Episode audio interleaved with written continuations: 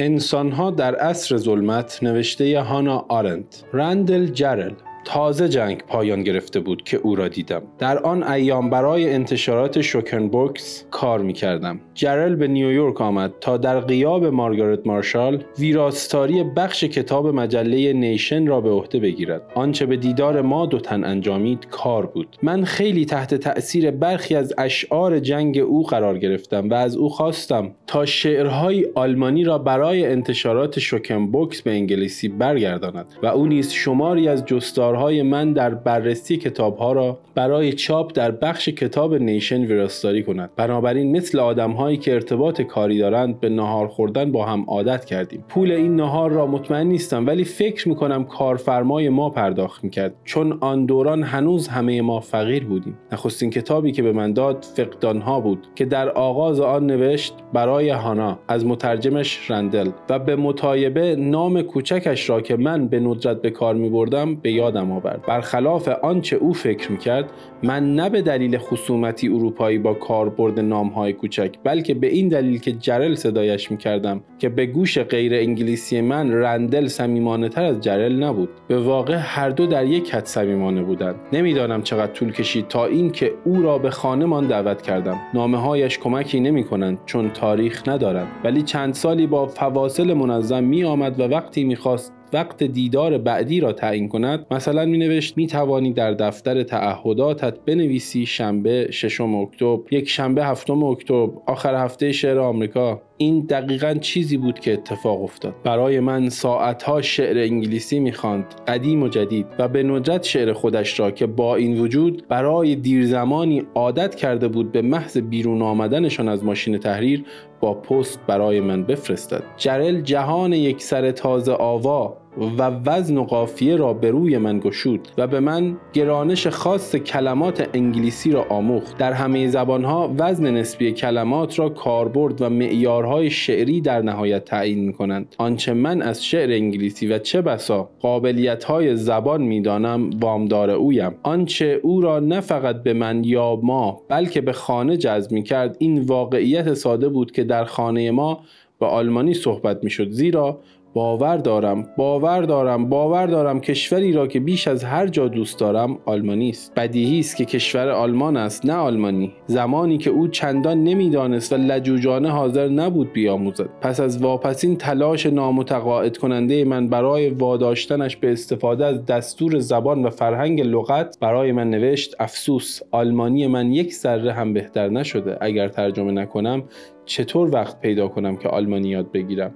اگر ترجمه نکنم آلمانی فراموشم می شود این با اعتماد و عشق و خواندن ریلکه است. بدون ورتنباخ یا همان فرهنگ لغت است که آدمی آلمانی می آموزد برای او با توجه به جمیع جهات این به اندازه کافی صادق بود زیرا او با همین شیوه قصه های گریم شیپور جادویی جوانی را می‌خواند. چنان که گویی با شعر غنی و قریب قصه ها و ترانه های آمیانه آلمانی انسی عمیق دارد. متونی که به همان اندازه در زبان آلمانی ترجمه ناپذیرند که آلیس در سرزمین عجایب در زبان انگلیسی. به هر روی این عنصر فولکلوریک در شعر آلمانی بود که او دوست می داشت و در گوته و حتی هولدرلین و ریلکه آن را باز می شناخت من اغلب فکر می کردم که کشوری که زبان آلمانی به او معرفی کرد به واقع جایی است که او از آن آمده است زیرا او حتی در جزئیات ظاهر فیزیکیش شبیه چهره از سرزمین پریان بود. انگار او سوار بر نسیمی خوش از آن سرزمین به شهرهای انسانها آمده یا از جنگلهای افسونزده ای که ما کودکی را در آن سپری می کردیم سر برآورده و با خود فلوتی جادویی آورده و اکنون نه تنها امیدوار است که انتظار دارد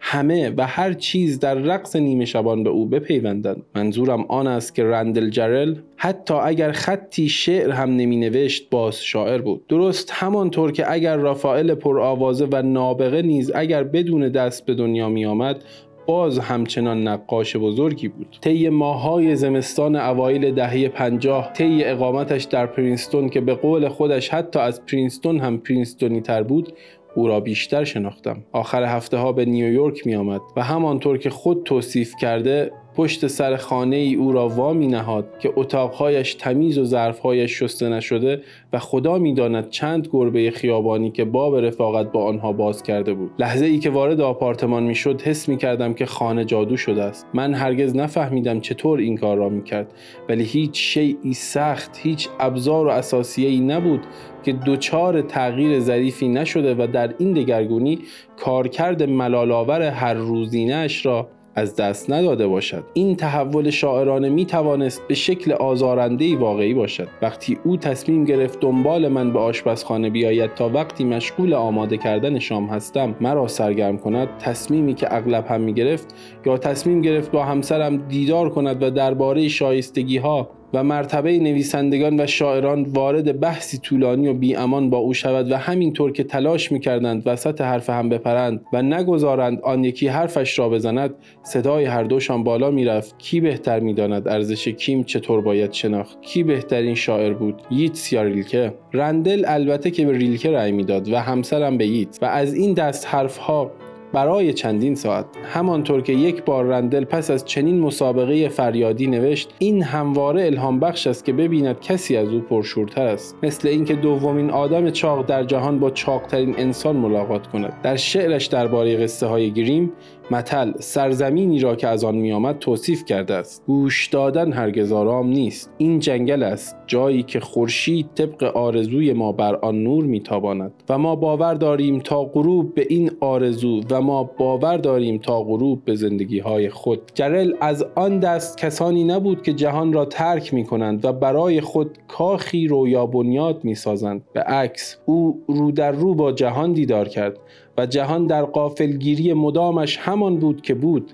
نه آکنده از شاعران و خوانندگان شعر که در نگاه او از یک نژادند بلکه با تماشاگران تلویزیون و خوانندگان ریدرز دایجست و بدتر از همه این گونه جدید منتقد مدرن که فلسفه وجودیش دیگر نه نمایشنامه ها و داستان ها و شعرهایی که نقد می کنند بلکه خود اوست که می‌داند چگونه شعرها و رمانها ساخته می شوند در حالی که نویسنده بیچاره فقط آن را ساخته است درست مثل اینکه در مسابقه ژامبون پذیر خوکی سر برسد و شما بی به او بگویید خوک برو گم شو. تو از ژامبون چه می‌فهمی؟ به سخن دیگر جهان آنقدر با شاعر نامهربانی کرده هیچ سپاس او را به خاطر شکوه و جلوه‌ای که به زندگی آورده نگفته و خود را بینیاز دانسته از قدرت بس او برای آن که با جهان چنان کند. که در کلمات زنده و دیدنی شدنی گردند و در نتیجه او را به پوشیدگی و پیچیدگی متهم کرده و همواره بسی نالیده که او بسیار پوشیده و پیچیده است و فهم نمی‌تواند شد که سرانجام شاعر گفته چون شعر من را نمی‌خوانی کاری می‌کنم که نتوانی بخوانی. این ناله ها و شکوه ها آنقدر پیش پا افتادند که من اول نمی‌توانستم بفهمم چرا او اینقدر خود را با آنها درگیر می کند تنها به تدریج دریافتم که نمی‌خواهد یکی از اندک شمار خوشحال هایی باشد که روز به روز کمتر می شوند و ناخرسندتر می شوند به یک دلیل ساده و آن اینکه او در دل دموکراتی با تربیتی علمی و جوانی رادیکال بود و چنان از مد روز فاصله داشت که مثل گوته به پیشرفت باور داشته باشد.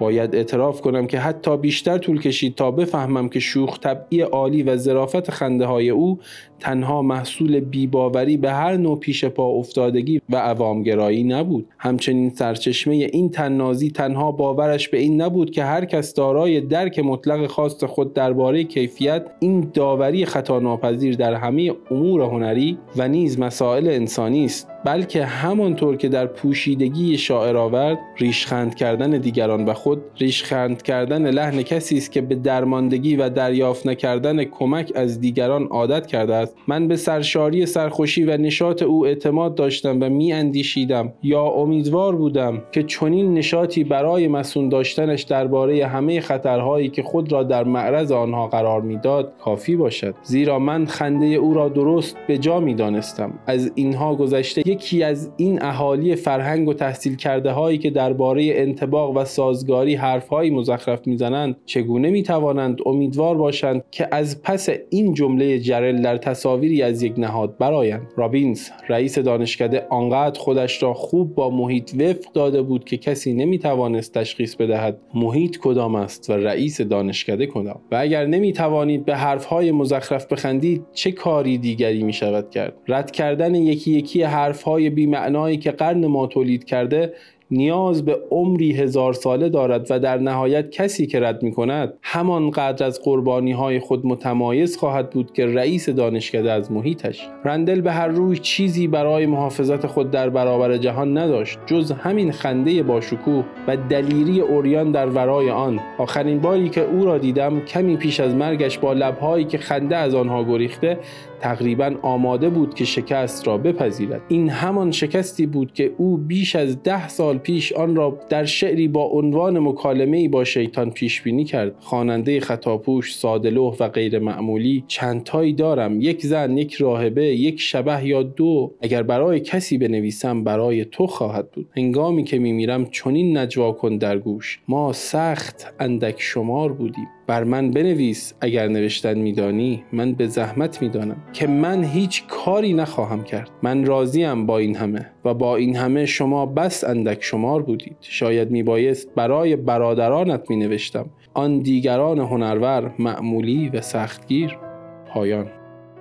برای ارتباط با ما ID صوفی underline کاپل را در اینستاگرام جستجو کنید.